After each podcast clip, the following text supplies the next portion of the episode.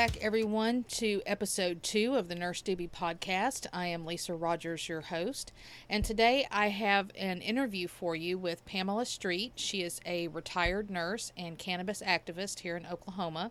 I had planned on bringing you an episode today about smoking versus vaping, but unfortunately, I haven't had a chance to sit down and record that yet. Um, and I had been planning on getting with Pamela uh, to do this interview, so it just worked out that we were able to get together and get that done this week. Uh, so I hope you guys enjoy um, her interview. Uh, we're going to talk about um, kind of how she think, sees things in nursing and uh, some of the hurdles that patients currently face here in our state. And we talk a little bit about uh, our current uh, medical program here in Oklahoma. So um, I hope you guys enjoy, and I will see you after the interview. Today, I have Pamela Street with me, a retired RN and cannabis nurse activist. Uh, she has agreed to join me today so we can talk about um, what she's doing and things that are going on here in Oklahoma and maybe even nationally and all that kind of good stuff. So, Pamela, thank you so much for being here today. thank you for coming. I hope uh, you enjoy the the lake here at Moon Pie Inn. I know you've got a great view. I'm so jealous. I may I may come move in with you. It's like this is a beautiful spot out here, well, especially this time of year. and uh, it is a cannabis medicine friendly uh, environment here. So someday it'll find its purpose. So far, uh, we've rented it the cabin here on the lake, Moon Pie Inn. We've rented it out a few times, and the money or donation went to help mm. have a little bud or a child get their recommendation. Right. So, yeah. So okay, so tell why don't you tell us a little bit about yourself? So I know you said you're retired. So how long did you work as a as a nurse? Well, I spent um, many years in home health. I, of course, was pretty discouraged, uh, even going into nursing. I had first considered uh, psychology. I wanted to understand the problem that they coined it through the 70s and 80s uh, chemical dependence. Mm, mm-hmm. Um, that's a tricky word. Oh, yeah. Mm. Chemical is being used as an acceptable idea these days. Right.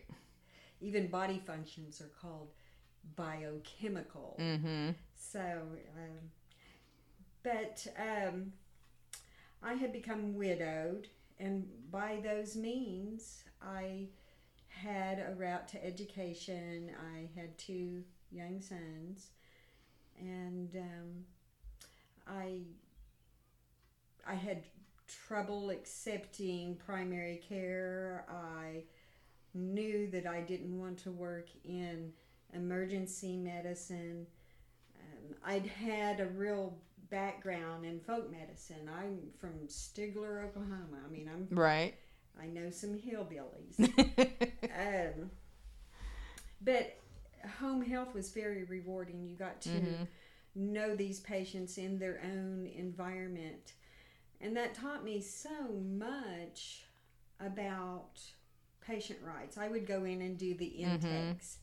Mm-hmm. And back in the day, you went through six intake pages telling them of their rights, of their responsibilities, and uh, you you can complain on a caregiver. Um, I saw so many things change in say 20 years, mm-hmm. and I already knew it was bad to right. begin with. Yeah. Um, I found myself doing a lot of contract work. I put in Link to Lives. Mm-hmm. It was an awesome job. I felt like I'd really done something for a patient. I wrote their emergency profiles in case of a fall. Right. Um, insurance assessments and stuff. Um, I flipped houses. I was avoiding nursing. Mm-hmm. But uh, in retrospect, I I know what the nursing philosophy was about, and I know how it got lost in medicine. But it, it's really hard to say. I mean, you know, you can end up sounding a little conspiratorial, but I'm happy to have left nursing. Right. I wouldn't work in it today. but I have, You sound like me now. and I'm still working in it. yeah, yeah. I I found a deep appreciation of physiology. Mm-hmm. I mean, I had a fine education, but you know, some things were left out, and it got lost in medicine. Right. So, um, Western Western medicine likes to think that it's the the be all end all. it's crazy, and one size fits all. Yeah. I have my own personal damages from procedures and Mhm. medications that uh, just weren't meant for Right. me, obviously. Right. So it's pretty sad. I've seen a lot of damage. Mm-hmm. Um, I've got a strong opinion on Mhm. other things. Right. But I find um, that I'm still a nurse, even in retirement. I'm still a nurse. And there's so much power in hope Mm-hmm. that um, I'm really excited to see where this movement takes us. This movement wasn't just about cannabis, anyway. Right. We had teachers, we had the gay rights, we had a lot of people at the Capitol saying it's about time that we change the same old, same old. Mm-hmm. Uh, we should be in power, and it's it took off. Um, I in know. that moment. I, I was excited when I found out that it was going to be up for a vote, number one. And at the time, I was actually doing travel nursing when we voted on it. So I was actually in California at the time when we voted on it. But, you know, but, and I was really hoping it was going to pass. And, and as much as, even though I was really hoping it would pass, I was still really surprised when it mm-hmm. did, mm-hmm. as I think a lot of people were, even people who'd been working really hard to make it happen. I think everybody was really shocked that, oh my God, we actually passed this. It's like, I can't believe Oklahoma just did that. But then I kind of expected, like most people did, that you know, we would be like most other states, that it would take forever before we actually started seeing, you know, any dispensaries able to sell product and growers and, you know, all that sort of thing. I figured it'd be at least a year or two down the road before any of that happened. Well, shoot, within six months Yes, yes. the first dispensaries were open and selling product and you know now here we are a little over a year later and we've got over 200,000 licensed patients in the state I, I forget how many there's I know there's over a thousand growers there's well over what a thousand two thousand dispensaries or something across the mm-hmm, state mm-hmm. I mean there there are very few corners of the state at this point that do not have easy accessibility to a dispensary This is true, but there's still um, a big lack of understanding. mm-hmm I think. Yeah. And as much as I'm in a position to support all those growers and dispensaries and so forth, I truthfully do. But I grow some beautiful cannabis. oh I bet and and there is a special uh, bond with your medicine. Um, mm-hmm You tell your plants that they are medicine. right I don't know. I'm getting a little to the left, but um, it's been a fine experience. I'm starting. Um, well, even before the vote, I understood the miracles of cannabis. mm-hmm Um, I don't know how many people were operating illegally, but I have no problem stating that I've used cannabis medicinally since the 70s. And this is kind of in hindsight the understanding of that. right But I came from some very difficult situations, and um, truthfully, I wouldn't be sitting here a sane person having this conversation, and I know that right my um, uncle got in trouble. He was 86 at the time, and he uh, had a surgery to remove some bowel. Uh, he kind of recovered that, went back for two chemo, and they put him in a hospice deathbed. Wow. Two chemo. So he thought he had a, an experience in the hospital where a nurse or an angel came to him and said, The doctor truthfully can't help you. Maybe you could try uh, marijuana. Anyway, so my cousin calls. I'm taking brick Mexican making Rick Simpson oil, Right. and I saw a miracle. He had metastases to his liver. They were suspicious of the lung, spine, and the lining of his brain. Wow. And he'll be 90 years old Wow. next year. And uh, he was pretty hit and miss because you, we were using Mexican because it was 50 an ounce. Right. and uh, that's everybody's kind of poor you Mhm. know uh, we didn't have the freedoms we have today or the bud Right. we have today and um, i've seen it drop basal cells off skin uh, it's remarkable for skin conditions Mhm. and by golly are we not seeing this in every child Oh, yeah. a skin condition Mm-hmm. uh, I want to know what's going on. My fight does not stop at medical cannabis. Right. Well, and you know, I've and and I tend to agree with this theory. I've I've heard some people theorize that because we cut cannabis out of our diets altogether for the last 80 plus years, you know, used to it was available everywhere. It was used as a medicine throughout this country up until what like the 20s or 30s. And um, you know, people easily had access to it to make their own medicine. It was prescribed by doctors. It, you know, hemp was being grown everywhere. Animals were eating it. You know, it was we were almost always getting some type of intake of of the phytocannabinoids and then we totally cut it out of our system. And and I'm like a lot of people I honestly wonder how much of that has contributed to the things we see today with increase in cancers across the board you know childhood cancers cancers in adults um you know all the different health issues that we see you know all the different problems and stuff that we're seeing from a healthcare standpoint that we know relates back to inflammation in the body and autoimmune disorders. And it's like so how much of that is because we've screwed up our our system so badly that because we weren't taking that in At the you know? same, at the same time uh, of prohibition, they started introducing more processed foods and Mm-hmm. genetically modified foods, and you know, so our our um, uh, nutritional status was hijacked. right and uh, that's what I when I talk about cannabis in a healing routine, uh, and you put nursing concepts to it, you know that you don't even have a foundation until you correct your sleep, till you Right. correct your appetite and your mood. mm-hmm Everything's so interdependent, but cannabis is well known for those three things.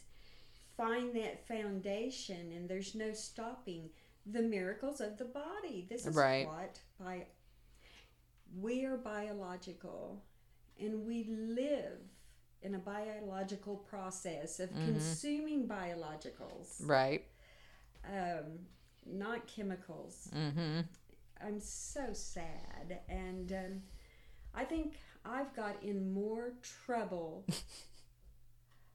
about um, my cautions on vaccine schedules than I have in talking cannabis. right Now, that was a statement I probably could have done without, but I don't feel that my fight is over. Mhm. There's something very, very wrong. Right. Yeah, it's I I agree. I mean, there's there's a lot of things I think we've introduced that we didn't used to have that are causing problems today that we don't fully understand yet. Just like there's a lot of stuff about the plant that we don't understand yet and exactly how it works and, you know, it's you know, I think vaccines serve a purpose, but at the same time sometimes I sit there and wonder, well, you know, I'm I'm not an anti-vaxxer type of person, but at the same time, I'm kind of like, well, you know, we we introduce all of these things into our bodies, like I said, all the chemicals, all the pre-processed foods, you know, all of these different things, and it's gonna, you know, it's gonna take a toll. And well, okay, so here's a good story. Yeah, here's a good story for you. So my best friend, bless her heart, love her to death, but she, her body is like the weirdest thing ever. She, she, I mean, used to she could eat pretty much whatever she wanted. And several years ago, she started having some health problems. They couldn't figure out what was going on, and they finally figured out. I forget what all it was now, but like she's now she's gluten intolerant. Um, you know she can't like just go she can't do pre-processed foods at all she can't go out to just any restaurant and eat you know she has to know exactly how you know do they have a gluten-free menu how do they fix it like she's so sensitive her her and her daughter have to have two separate toasters. And her daughter's toaster has to be on the bottom shelf and hers has to be on the top shelf because if her daughter's is on the top shelf and and she pulls it out and some crumbs accidentally fall from her toaster into her mom's toaster she'll have a reaction that's how sensitive her Oh, body is. And she but the crazy thing is she's even allergic to cannabis though. She can't even use cannabis. Oh. i'm like how are you allergic to that? She's like i don't know. But it just you know. And there is a certain percentage of people that i mean it's a plant it's still a plant. It's like anything else. People you know there's going to be a certain percentage of people that will have a reaction to it that's not a good reaction. But she but the funny thing is is like she she actually just got back from um, europe. She was over there uh, in a teaching position she can eat bread and things over there that she can't eat over here because they don't use the GMOs and stuff over there that we do. Funny thing. Mm-hmm. Yes. So it's it's kind of interesting. There's things that she can eat over there that she can't eat over here because her body won't tolerate it, but they don't use the GMOs and stuff over there that we do either. So it's, you know, it makes you wonder how much of that plays into a lot of the problems that people have today. And especially when you look at like some of the gut issues that people have and, um, you know, Crohn's and, um, oh gosh, what's the other one I'm looking for? Uh, colitis Ulcer. yeah ulcerative colitis and things like that so you know you have to kind of wonder how much of that plays into Yeah. all of these different problems And now we have a medication once you find the magic recipe uh, for those conditions, but it does not uh, explain mm-hmm why. right And we will continue generation after generation to have. Um, you know, there was a study where they they said the third generation of mice eating GMO products were Mhm. kind of barren. Um, a percentage of Really? them. yes. hmm. Now, is that a nutritional deficiency right or is that a poisoning? I, you know, you could sit at a computer and drive yourself crazy. oh yeah you can go down so many rabbit holes Yes. but truthfully, I believe in uh, the body. Um, Mhm. I I was discouraged first in nursing, and I let it uh, take me a direction where I became a level two healing touch Mhm. practitioner, and that was through the Holistics Nurses Right. Association. And I do. I believe in an an energy, um, and just as our cells are fed a certain way, our energy is fed a certain way, and medicine and even nursing has somewhat cut us off with all the rules mm-hmm. from those meaningful connections of healing. Right. From i mean we're going to heal you with a pill. We're not going to heal Right. you with an exchange of right. uh, Well, and i think we have to hit a balance. It's Yeah. like you know western western medicine has its place. I mean because lord knows i'm a nurse and i've been a nurse for 25 years and you know it's not to say that western medicine hasn't made significant strides and figured out a lot of different things and found ways to treat things that we didn't have a way to treat before but there needs to be a balance and, and i've thought this for years is that there needs to be a balance between what we would consider Eastern medicine and Western medicine. You know, it's like with the whole thing with introducing cannabis. You know, there's a lot of doctors and nurses and other clinicians out there, but especially doctors, who don't think that either one they keep touting the the misconception that oh well there's not enough research to prove that it does xyz which i'm like okay how much more research do you need? Because there's thousands upon thousands of studies out there on all different types of things that cannabis has has been used to help. Um but too you know because we're still in this like limbo between state legalization and federal illegalization that a lot of doctors don't want to touch it. The patients aren't getting any guidance. Um, you know they the doctors a lot of times just don't know what to tell the patients number one and they don't want to discuss it. But i mean a lot of them just honestly think that there's no place for it in what we call modern medicine and i'm like but why isn't there a place for it? That's where uh, you know our, our most basic medicines that's where it comes from is from plants you know i mean coumadin comes from digitalis so you know which is in foxglove. So it's like why isn't there a place for cannabis as well? You know it can help with so many different things. It helps us to maintain our homeostasis. It works across a broad spectrum of problems. Right. so why can't we incorporate this into quote unquote modern medicine? And you're very commonsensical but when i think about nursing mm-hmm. Uh, you don't even want me to talk about medicine and doctors i feel they're a little cowardly i do i'm sorry but in nursing we have the same problem we're all being somewhat manipulated mm-hmm. into the box. And I can tell you, I've met with people at the medical association, mm-hmm. and in their honesty, they'll tell you, "Oh, it's just not time. It's not going to happen." Right. They are controlling the situation, and that mm-hmm. that's so unethical. Right. So I've been to the ethics commission and it's been gutted. Mm-hmm. Uh, you know, at the state capitol, it's been gutted from what we used to call ethics, right, down to money, mm-hmm. how a campaign's run, right. Not about a person's ability to seek the freedom of health, right. Know? So things are really misconstrued uh, to a common sense understanding of the mm-hmm. average citizen, right. And, um, I hold nurses, since we're talking nursing, mm-hmm. I hold them to their philosophy. I, I, wish they would all revisit and say, you, you know, but we do know the majority of those can hold a philosophy mm-hmm. and still work a job that goes against it and get that paycheck. Right. So it's really it's really hard to see how this will all unfold. I know speaking uh, it was Red Dirt Cannabis Nurse Association, and I get to mention my friend Leslie. Mm-hmm. We went to um, speak to the Oklahoma Nurses Association conference last year in Tulsa on cannabis and nursing. So we presented the National Council's guidelines for state boards of nursing, which are are uh, reasonable. Um, but if you give in to the hope and possibilities, those things make a whole lot more sense. Right. They're just reading a piece of paper. I did not feel a, a great acceptance. Um, I don't think nurses left and said, I'm changing things. Right.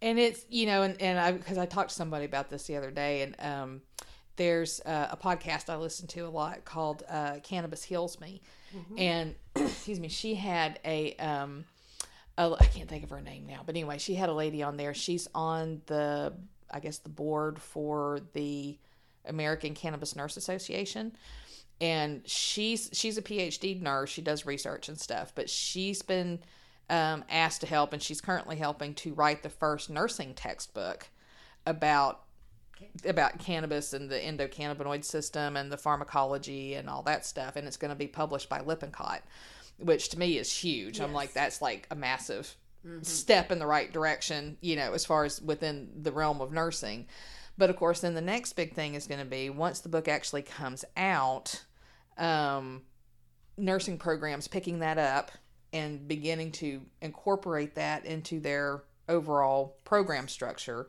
Because um, she had brought up the the national council about their statement and everything and, and she said because this is she just did this interview like a few months ago. Um, and she said that every three years they meet to come up with new questions for the the state board exam. And um, so i think she said like in the next year uh, they will be meeting again to come up with new questions and she said you know she's like, I don't know if they're going to start introducing questions at that time for the state board. Uh, regarding cannabis or if they're going to do it the next go around, which would be, you know, three or four years from now. to give the schools time to start to which I, I figure it'll probably be not this time but the next because the schools are going to have to have time to start to incorporate that into their nursing programs but I'm like, if they start adding questions to the state board, the nursing programs aren't going to have a choice. They're going to have to start to teach this. Exactly. Because otherwise, you know, they're doing their students a huge disservice by not giving them the information that they need to be able to answer those particular questions correctly. And that could be the difference between between them getting their license or not. You know? and every so often I call uh, UCO mm-hmm. and and give them a bit of a hard time, or at least you know. Uh, say I'm available with references. Uh, you know, they've got their own sources Right. of information, and um, they'll wait for another state university Mm-hmm. or whatever to send their people rather than this is what really gets me you mentioned earlier that one of the great excuses is there's not enough research Right. And so I've been to a few conferences where um, it's fun to bring up cannabis, like mental health for children or something like that. Right. A question from the audience. And so I had, you know, they go right to their default. Well, the research and the young brain Mm-hmm. under cannabis Mm-hmm. is Right. it's- Yeah, so Right. I'm raising my hand and saying, uh, in this audience, you have several people representative of a, a whole population that are now in their 40s through their 70s Mhm. who may have used this product daily Exactly. may have noticed that their life and their careers were successful, their artistic uh, achievements were met, and um, boy, they'll blow you off really fast. Um, that's what's unattractive about science. It's Yeah. meant to accomplish what it's meant to accomplish. Right. Yeah. So, This is true. Well, I know you had mentioned earlier about the Little Buds program. yes. So, why don't you tell me about that a little bit?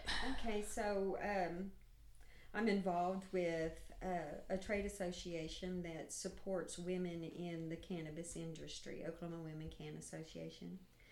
Uh, as a nonprofit, they've got uh, we've got a couple of projects where we help children get their recommendations, and then women who might uh, find themselves in a corner or uh, you know cannabis could be a s- step up for them but they're a year's gone by and they still don't have their license Right. um, so i've had the privilege of working with many families across oklahoma. And uh, in the next week i hope to be able to gather some information just simple information. What changes have you noticed? What products seemed useful for what conditions? Right. so uh, I'm excited to uh, gather that information and um increase my knowledge about pediatric uh, medicating. I don't fear many of the things that other people do in, in treating pediatrics or the elderly or Right. um, I believe in medicating in any fashion available. Um, in growing my medicine, I find I have to start with a an extraction, and a lot of people call it Rick Simpson oil. Mm-hmm. And from there, I'm better able to understand my dosing. I'm able to take it to several different forms of Right. medications in different routes. Um, so, the miracles I've seen have somewhat involved Rick Simpson oil, but on a daily basis, uh, with my stress disorder, I I can appreciate uh, understanding the controversy. right. My rolled cannabis. Mm-hmm. I get a, a what I expect. Right. Number one, and it's fast, familiar, and it's worked for me for many many years. So, Mm-hmm. um, I was going to say, what do you kind of see as like I mean, I know what I see because I mean, I'm, I still work in home health, and so I know what I'm seeing every day when I go out and I'm seeing patients at home. But I mean, what do you kind of see as like the biggest, um, I guess probably one of the biggest obstacles for patients, not only here in Oklahoma, but you know, in other states where they have legal programs and, um, I mean, I know I have my personal opinion on that, but I wondered kind of what you were, what you thought, and what kind of like what you're seeing. I think a very big obstacle with the people I'm working with, of course, is money. Mm-hmm. Um, and it's sad to understand that um, here's a gift, Right. but you don't have a car or something. Mhm. I, I don't. I uh, I really appreciate that Oklahoma uh, understood that we needed to grow. That was a special uh, part of our our legislation. So, um, what was the question? Just that's okay. Just well, I know like what I've been saying is you know because most of my patients are uh, over sixty five. yes. and you know the vast majority of them are on fixed incomes um, you know they're usually on medicare if not medicare and medicaid. So it's you know the sometimes the biggest problem for them is just physically being able to get somewhere to get their recommendation to get a card which of course you know everybody's going to say well you know you have telehealth and blah blah blah but yeah they also charge usually around $150 to do a referral and a lot of my patients who are over 65 do not have a computer and they don't want to deal with getting on a computer. They want to see a person in person so you know you have that true. that part of the obstacle and then of course you know now if they're on medicare in, in our state if they're on medicare medicaid um, or a veteran it's 25 i think Yes, disabled veteran, it'd be twenty dollars, and there's a two fifty fee right for processing. Right. So they basically they can get it for about 20 bucks is their fee to the state. But then which isn't that bad, but then they have to actually go buy their product. Yeah. And that to me is, you know, outside of if they can get to a dispensary, which of course in our state we they allow for um, when you apply for your card, you can list a caregiver, so someone who can go pick up for you, buy the product for you, and, and transport it back to you legally. Um, but it's just everything's so expensive which and i understand on the one hand why it's so expensive Yes. because the dispensaries and stuff don't get the federal tax breaks and things that other businesses do so they have to increase their price just so they can stay afloat and make a profit but at the same time the patients are having to pay for that Yes. plus that doesn't count the huge tax that our state has on on Yes, cannabis that is yes. ridiculously high That other medications don't. Have. yeah that other medications don't i mean we're basically paying a sin tax I su- yes, ma'am, and I suppose we're working towards something better. Um, hopefully but that's the biggest obstacle in itself is the attitude. mm-hmm. And that attitude is in our churches and in our legislation and in the grocery stores. And how long does it take it to change? Um, you know, like you said, prohibition's been 80 years now. Mm-hmm. And uh, California has had medicine since the 90s. I mean, Right. it makes you wonder who's.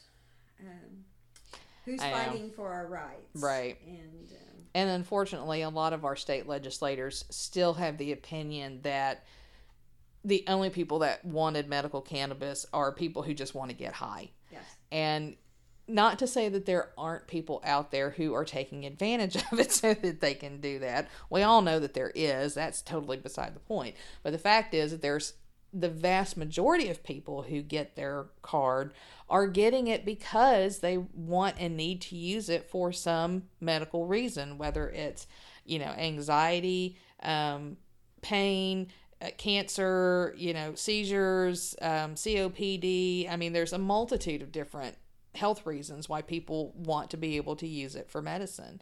And the, a lot of our legislators still have the opinion of, well, it's not medicine. People are just, it's just a drug and people are using it to get high. And, and that, that's one of our big challenges, I think, is, is changing their attitude, which some of them you'll never be able to change. But, you know, we still have, even though we got 788 passed, we're, we still have to work really hard to, not lose what we've gained and try to keep refining our medical program further to make it work better for everybody. wouldn't it be glorious if nurses took the lead That's what I'm saying. yeah. I, I think people, you know, there's. It's been said that nurses are the most trusted of healthcare professionals, Mm-hmm. right. So forth. Um, Well, and we're supposed to be patient advocates. exactly, and to empower those Mm-hmm. patients. Um, I can. I mean, cannabis is a nurse's dream in Mm-hmm. reality. If you really are that nurse at heart. Yep. Yeah. And it well, it's the thing I like about cannabis is one of the frustrations I've kind of experienced over the years, and I've been doing home health now for about nine years, so and most of my nursing career has been spent working in hospitals and you know stuff like that. But it's one of the big things I've I've seen over the years, especially in the last few years since we've been having this whole build up with the opioid crisis and everything for the last several years, is I have patients who either can't get the pain relief that they need because they've taken everything and their bodies are maxed out on everything and nothing works anymore. So they're just in constant pain all the time. Um, even if they have a pain med- medication regimen that works for them for the most part, you've got pain doctors out there that don't want to prescribe because you know they're think you get to a point where you think people are just drug seeking. And you know you're like do and even though we're taught pain is very subjective so you have to go by what the person says. At the same time you know i'm sure there's Yeah, there's doctors and right there's there's doctors and nurses that and you know we've all done it but you know i'm sure there's the pain doctors out there that are like well you really don't need X amount of oxycodone, and you really don't need to be taking, you know, this, this, this, and this, you know, to control your pain. So it's, you know, you run into a lot of that. And I've had patients tell me before that they, you know, smoked before it was legal, you know, because it helped with their anxiety or it helped with their pain. And, you know, and I'm kind of like, okay, la, la, la, I don't hear you, you know, because I'm like, I'm like, as long as I don't know, I don't care what you do, you know. Um, but it's, you know, they're, they're, not people aren't getting the help that they need or or before 7088 they weren't getting a lot of the help and stuff that they needed. And we don't have a pill to fix everything. And it's like we're you know for as nurses we're kind of like well your doctor prescribed this so this is what we need to be doing and and this is the best treatment option that we have. And yet with cannabis it's like it's a whole new world. You know with cannabis it's it's very individualized because everybody's body's different how we all react to it is different. And how much people need to take is different.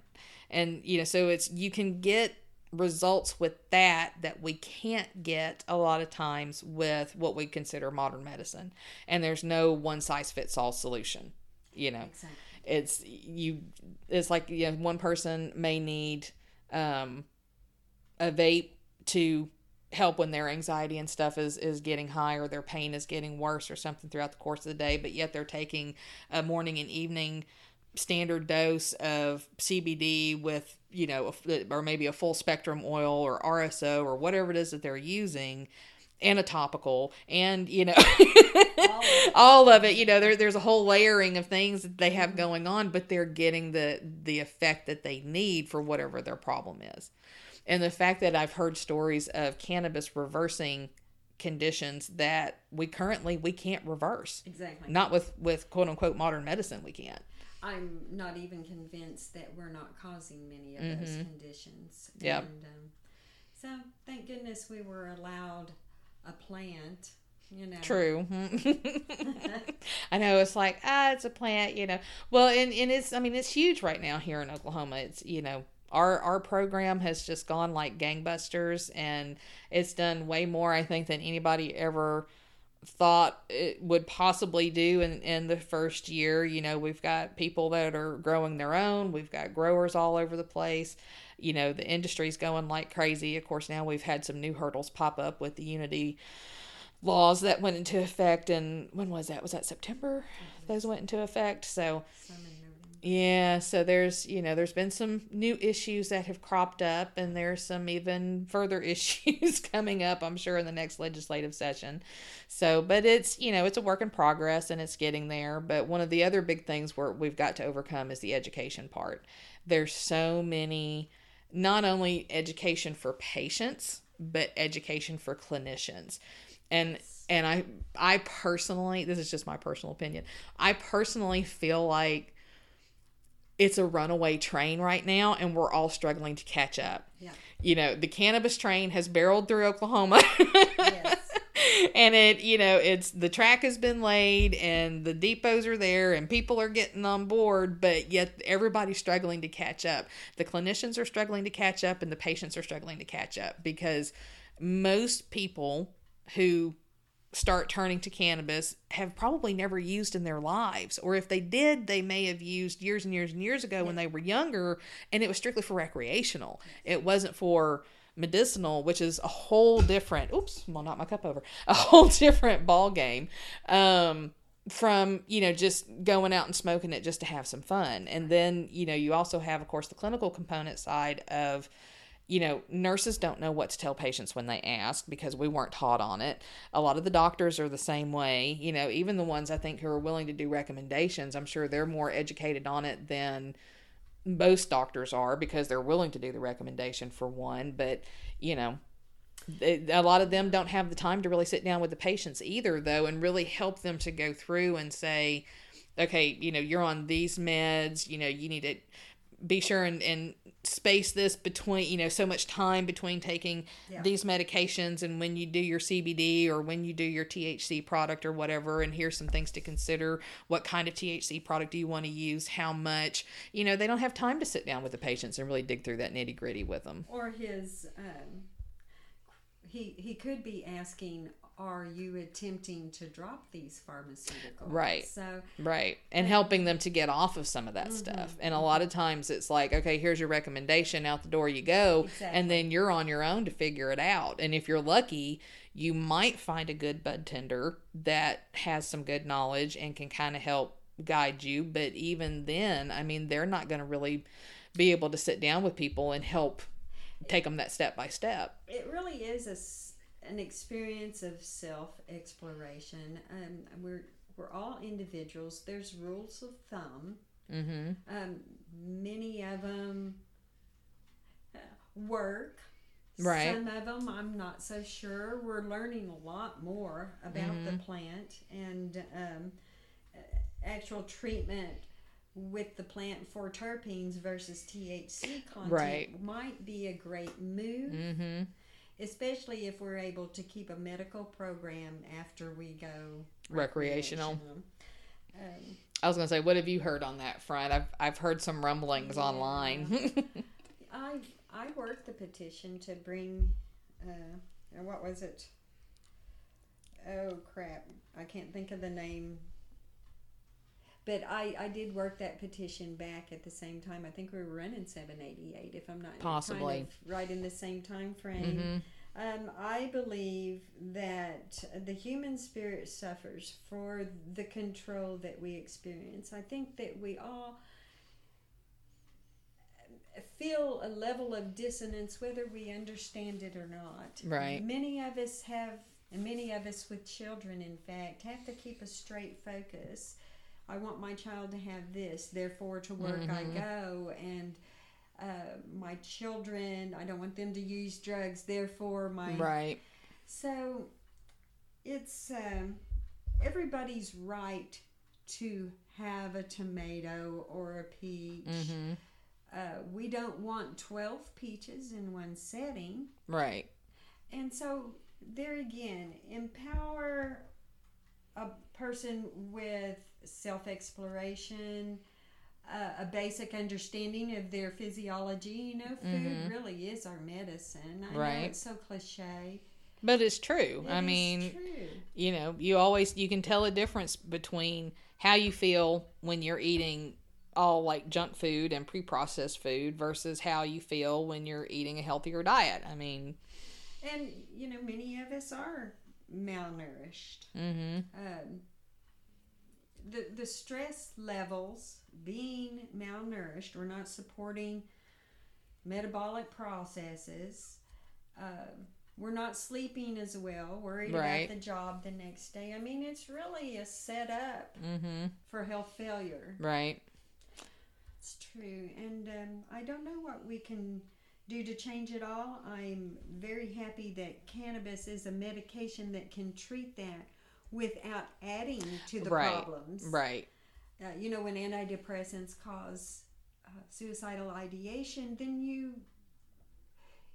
I don't know what common sense could even. Right. It's like it, you're taking this medication because you have problems with depression, but yet if it starts to make you have suicidal thoughts, what good is the medication doing you? Uh, uh, You know? discontinue or talk to your doctor. right, right.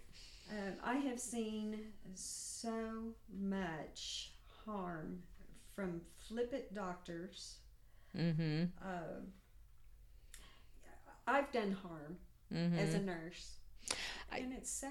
Yeah. I mean, I think every, I think we all have, not intentionally. Right? It's a brainwash. but it yeah it's the brainwashing but it's you know but it's like you know when we like okay like if you have somebody who's doing chemo you know the chemo is going to have detrimental side effects but at you but you also know this is a quote unquote you know authorized treatment or you know whatever it's an accepted treatment for treating this particular illness and even if they you know are fortunate enough that they are able to beat their cancer and they push it into remission or whatever, you know, how many side effects are they having to deal with from the treatment itself? You know, the treatment itself leaves its own problems after it's over that they still have to continue to deal with. So, Yeah, back to the antidepressant. Can, this uh, scenario, uh, cancer treatments can certainly cause cancer. mm-hmm. Yeah, that's the other crazy things. Like people who do radiation, sometimes, you know, they have uh, another cancer show up or it spreads or whatever, and they're like, well, we think the radiation probably did that. Really? You know? it's like, and who thought this was a good idea? You know, it's, I mean, there has to be a better way. And, you know, a lot of the research has showed that and and there's still a lot we have to learn about it. We know that cannabis helps with side effects of chemo treatments and can and you know kill the cancer and push it into remission. But how different cancers respond, Yes. that's the part we don't understand yet. You know, some cancers may respond better to maybe it's one particular profile of a plant depending on what kind of terpenes and and all that sort of thing are in it that affects that particular type of cancer versus something else you know affecting a different type of cancer. So that part we're still a lot in the dark on and we definitely need a lot more research on that. And but it's i've i've started telling people don't worry so much about what strain you're using. Look at the profile for that plant. You know what kind of how many terpenes are in it what kind of terpenes are in it how much cbd and thc and, and all the other things that go into it if you're going to be using the whole plant because that's going to give you a better idea of what your effects may be from it than you know well is this you know og kush or is it Yes. you know purple whatever? It's you know And I really simplify it by myself with uh, Rick Simpson oil by simply the rule of thumb whole plant Mm-hmm. medicine. I mean, just throw it out there. right I, I, I don't really want to separate things. mm-hmm Uh, it might be like, you know, I was damaged by Levaquin mm-hmm and uh, pr- pretty badly. right And it's been called the chemo of antibiotics. Let's Mm. throw all the antibiotics into one pill mm-hmm so we're sure to to catch the infection. right Um, and so I don't like that analogy at all now that I've spoke about it. But when we talk, but when we talk about whole plant medicine, I have an an intuitional experience with Mhm. that. I I think in that self exploration that we learn to trust nature. It was good enough for the cannabis plant right and uh, a hardy plant right and that that uh, entourage effect has been set to other plants Mhm. also Right. Um, you know you start pulling one ingredient and you end up with medicine mm-hmm. or you make it in the lab or- Right. Yeah. Yeah. I mean, you know, CBD definitely has its place, but I don't think it's the, it's, you get a much better effect when you're using the whole plant and you're getting The the, entourage. Yes. You know, so that you're getting all the, the terpenes and the flavonoids and all the things that are in it because all that works together. It's does. all in that plant for a reason, you know? So it's, you know, I, I see where CBD has its place, especially as people begin to become more open Yes. to using it because that's a, a really good entry point for most people to help them feel comfortable and they can see that it works and then they'll feel comfortable moving into something else because most people especially if they've never used before are going to be kind of hesitant about jumping into just using thc products straight off the bat unless they've got like a really serious problem that they're trying to to address like you know somebody having seizures or you know they've got a diagnosis of cancer or something that they're trying to go after Right.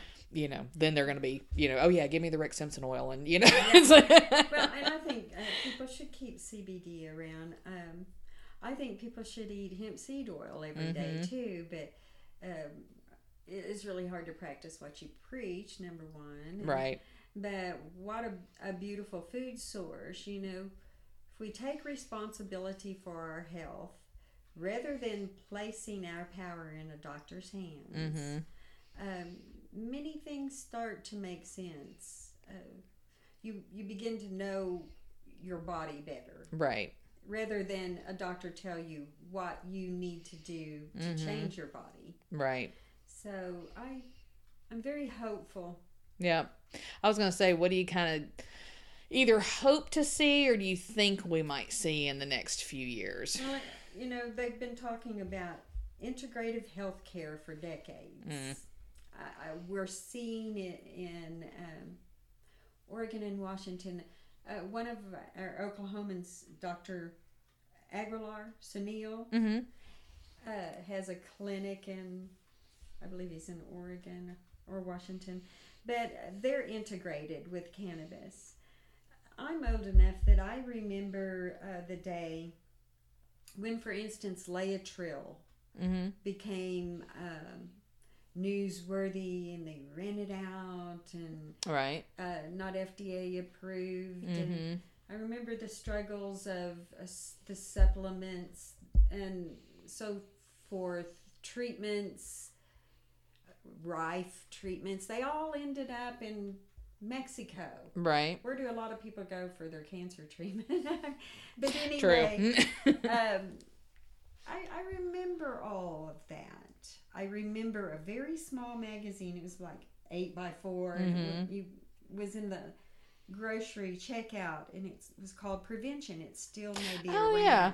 yeah i remember that And um, I remember reading that as a very young girl. I, I'm sure my attitude started a long Mhm. time ago. Right. Well, I mean, it's, I, I told somebody the other day, I said, you know, I said the prohibition is over. It's just the federal government hasn't acknowledged that fact yet. I won't say that they haven't caught up to that fact. They just haven't acknowledged it yet because they still want to hang on to that prohibition for some reason. So I think at some point, as more and more states come online with their own medical or, or recreational programs, they're they're going to have no choice. They they are going to have to take it off the schedule. How long that's going to take, mm, that's a whole nother story. It's the top of hypocrisy when you understand that the government has uh, had patents on Mhm. cannabinoids and, and producing synthetics and other Right. versions and so forth for decades. Uh, it seems like we have some power. I mean, it's like they're laughing in our face Mhm. in a way. Right. Um, unfortunately, it is about money. And Mhm. unfortunately, um, some of our most needy or poor in the medicine game. Um, I don't know. Maybe someday we'll see more co-ops where you can assign them as your caregiver, or however Right. those things work. Right. Or I don't know what the answer is going to be. For me, um, I, I'm really enjoying those plants. It's a, Mhm. it's almost a spiritual experience. hmm Well, and there's something to be said, you know, when you're growing your own, because we, you know, we've had a garden before. So anybody who likes to garden, just in general, you know, there's a certain amount of, I guess, serenity or meditative um, space that you get into when you're out there gardening because you you know you do get involved with your plants. You know you're out there checking on them and you're watering and you're pulling out weeds and you're making sure they've got the nutrients and things that they need. And if it's a vegetable garden you know you're trying to get them to where they produce and you can get that harvest and you get to enjoy what you actually grew. You know your tomatoes always right. You know your tomatoes always taste better. Your zucchini always tastes better than the stuff that you go buy in the store because you grew it you had control over it you know what went into growing that that plant. And I think if you're growing your own medicine, it's very much the same thing. If you're growing your own cannabis plants for your own medicine, I mean, obviously you have a stake in it because you're growing it for medicine, but you have that that same type of relationship with those plants that exactly. you do when you're growing a vegetable patch. Exactly. You know, you're you're out there working with those plants every day. You're checking on them. You're trying to make sure they don't get bud rot and they don't get mold and the bugs stay off and you flick off the big caterpillars and whatever. And you know, and the end result in your mind and in your energy and experience is um, these are going to be beautiful mm-hmm. plants, and uh, I enjoy watching them grow. That right. is um, blessing mm-hmm. yourself, your food. Right. And, yep. This is true. well, I appreciate you taking the time today to to sit down with us and it'll be interesting to see what happens here in the state in the next few years, especially with our next legislative session coming up. I know I've heard some rumblings online about possibly them doing another petition to try and get recreational mm-hmm. on there this time around. So that's the I think the push for the recreational part at this point from the people who are wanting to do the petition, it's not so much about just having recreational, it's about trying to separate some of the things that are going on with the medical program, yes. like like the tax. Yes. you know, shifting that high tax from the medical sales to, recreational sales that so that they can lovely. yeah, so that way they can still have their revenue coming in from marijuana sales, but that the patients can actually get it for a decent price because right now that's what's killing everybody is it's everything's just so blasted expensive. I mean, it's ridiculous. So it's you know, but there's good dispensaries around, and and there's good product out there too. It's just sometimes it's a matter of finding it and trying to find what works best for your pocketbook, and mm. you know, it's it's tricky to navigate. And I I uh, know without a doubt that every licensed cannabis user will find some level of success. Mm-hmm. I think it's an impossibility not to. Oh yeah considering our physiology and yep. the endocannabinoid system. Mm-hmm. Well, it's mm-hmm. been a great talk. I know. I appreciate you taking the time with me today. So hopefully we can get together again. yes, uh, maybe after uh, I can gather the information on all the children, it'd be oh, interesting yeah. to. That would be awesome. See what that shows. Experiences. Yes. Cool. Oh, I was gonna say, do you have um like any social media stuff you want to put out there that people can go find information or look you up or find information about Little Buds or? Uh, Little Buds has a Facebook page, just L I T T L E Buds. Um, and Oklahoma Women Can Association has a Facebook page and a link to the website where uh, women and children can make application to Little Buds or Sweet Sisters projects. Uh, we are able to do this through the donations of the cannabis community, which, by the way, in any situation that we see a little bit of drama or bumps in the road, I would like to just shadow that with the fact that we have a great community. You know, there's some personalities and whatever, mm-hmm. but I, I've uh, been blessed trying to do this job with those donations and so forth. Uh, you know you get discouraged sometimes but, oh yeah. well it's i you know I, I have found i'm i'm not a native oklahoman. I grew up in mississippi but i've lived here long enough i consider myself an okie at this point so. Mm-hmm, mm-hmm.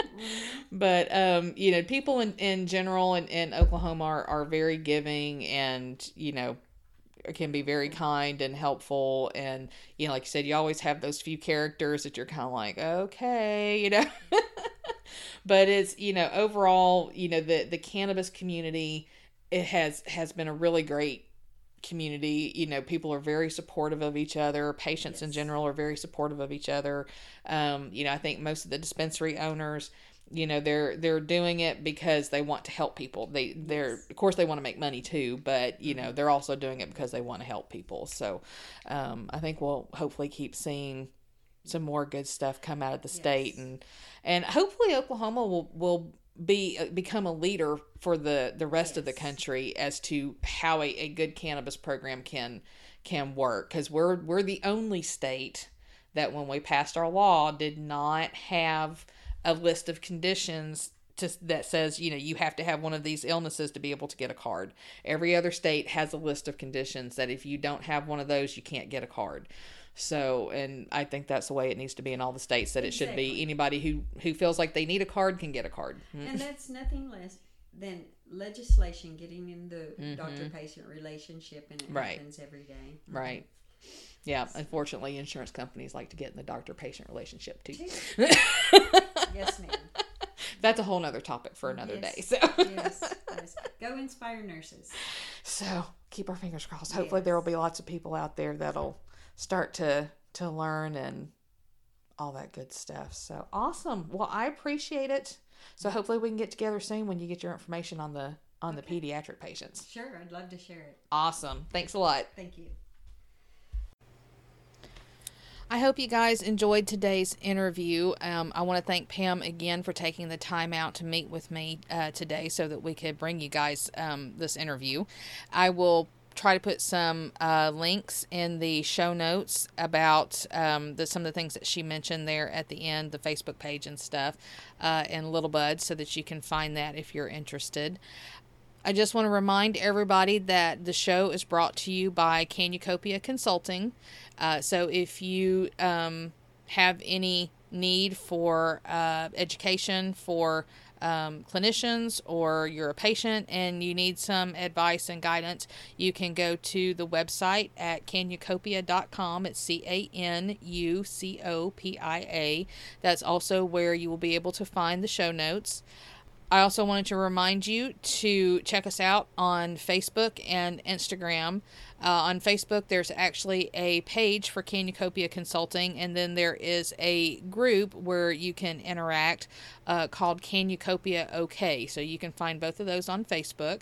Um, hopefully, I'll see some of you guys on the Facebook group uh, where you can post questions, um, share articles, uh, you know, interact, all that kind of fun stuff. And you can find me on Instagram under uh, at Canucopia. If you would like to email me with any questions or suggestions, you can email me at lisa at canucopia.com. And I also wanted to mention uh, next month on the 16th of November, I will be doing a class in Tulsa at the OMCIRC uh, for uh, a cannabis for clinicians class. So if you are a clinician or you know someone who is in nursing school and uh, lives in the Tulsa area, tell them to go to the OMCIRC website and uh, look at the events that they have coming up. I believe they use uh, Eventbrite for their um, for their classes and things that they have coming up. Uh, the class will be fifteen dollars per person, um, but I'm trying to you know reach as many nursing students as I can, hopefully to uh, help provide a, a basic understanding of medical cannabis and um, how it works here in the state, and you know just give you a good basic understanding. So when que- uh, you have questions come up from patients, you you know know what to tell them. Um, but so hopefully I'll see some of you there if you live in the Tulsa area. I'm trying to find somewhere in the Oklahoma City area where I could also do the class, but I haven't really found a space yet, so I'm still working on that. But if you would like to um, see updates of uh, what's going to be going on with the class and when it's going to be, you can uh, follow me over on the Canucopia OK page. That's where I'll be uh, posting that information, uh, and hopefully I will see you there. So um, I hope you all enjoyed today's episode, and I will see you again soon. Thanks. Bye.